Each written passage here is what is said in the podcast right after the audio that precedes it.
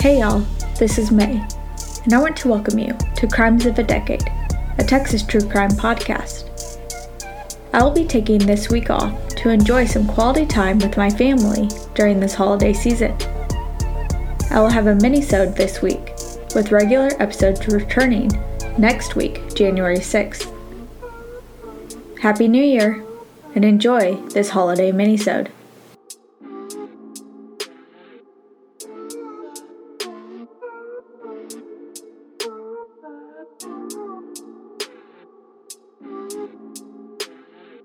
Everyone knows the question you will be asked once the new year hits.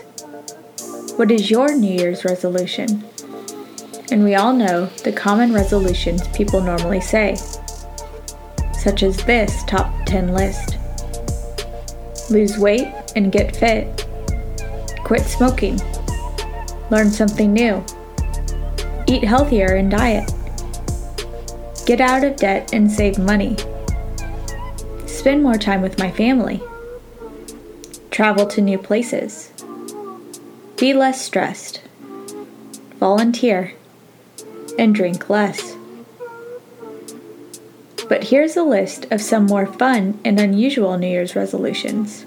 Get your photo taken in five interesting places. Learn a decent party trick. Break a record. Make a new friend a month. Develop a good relationship with your body. Learn something you never learned as a child. Try a new food each week. Make the usual unusual. Sort out a financial worry. And do something nice for others every day. But all this got me very curious as to when this tradition of New Year's resolutions started. According to History.com, the ancient Babylonians are said to have been the first people to make New Year's resolutions, some 4,000 years ago. During a massive 12 day religious festival known as Akitu, the Babylonians crowned a new king or reaffirmed their loyalty to the reigning king.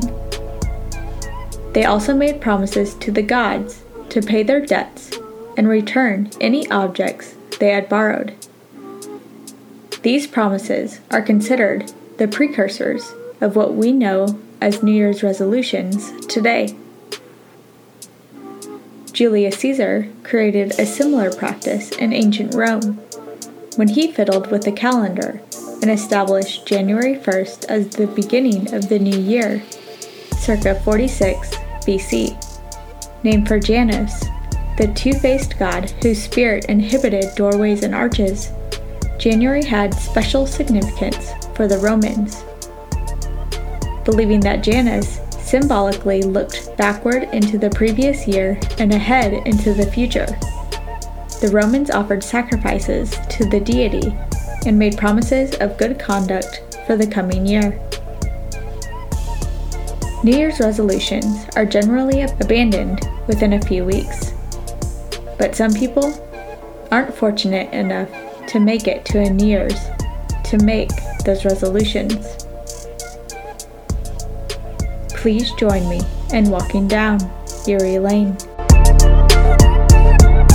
It was December 31st, 1972, in Wheeler, Texas, when Deputy Sheriff Carol Copeland, 35, got alerted to a gas station just before midnight in Shamrock, Texas. The call indicated that two young men had left without paying their $3.20 gas bill, the equivalent to $20 today. Officer Copeland, who had only been on the force for about five months, was able to catch up to the men and pull them over in the Texas Panhandle, just east of Shamrock. He walked toward the vehicle and asked the men to go back to the gas station to pay their bill. But the driver refused and instead pulled out a gun and shot Copeland several times. Copeland was shot in the head, back, right shoulder, and right leg. But he was able to return fire and radio in for help before he collapsed on the ground. The two men in the car were 17 year old Todd Michael Lewis and 20 year old Rodney Thomas Macon. They were joyriding across the country in a stolen car with stolen gas when stopped by Officer Copeland. Lewis was AWOL from the U.S. military at Fort Knox at the time of this shooting. After shooting the officer, the two men fled to Oklahoma, since Shamrock was only about 14 miles from the Oklahoma border. They soon ran into a roadblock near Sayre. They turned the lights off of their stolen vehicle and turned off onto a dirt road to hopefully avoid the police, but ran into a dead end and were forced to return to the highway. Lewis stopped the car. Macon bolted from the car and took off on foot, while Lewis stayed put, as he had been wounded in the shooting from Officer Copeland. Lewis was shot in the leg and thumb, so he gave up quite easily and was taken to a hospital for what seemed like minor injuries, but ended up having to require more attention because of nerve damage in his leg wound. Macon was apprehended by two officers and was taken to Collingsworth County Jail with his bond set at $100,000. Said to be the largest bond ever to be set in Wheeler County at that time. In searching the vehicle, they found the murder weapon and several more guns.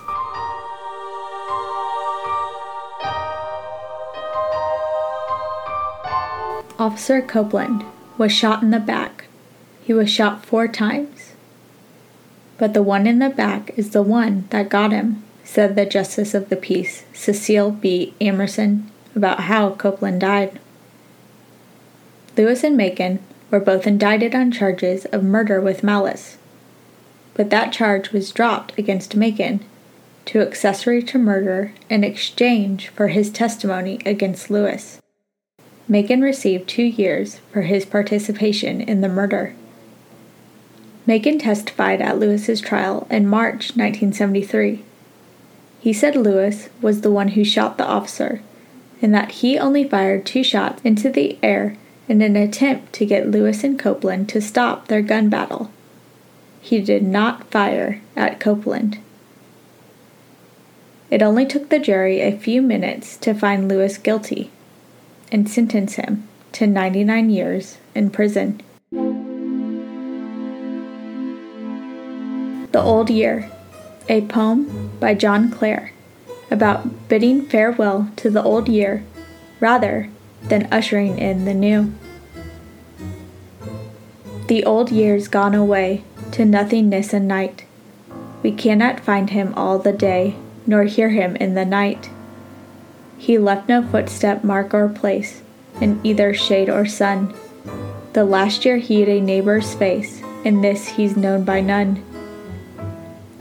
All nothing everywhere, mist beyond morning sea, have more substance when they're here, and more of form than he. He was a friend, by every fire, in every cot and hall, a guest to every heart's desire, and now he's not at all. Old papers thrown away, old garments cast aside, to talk of yesterday are things identified, but time once torn away, no voices can recall. The eve of New Year's Day left the old year lost to all. Cheers to you. Happy New Year.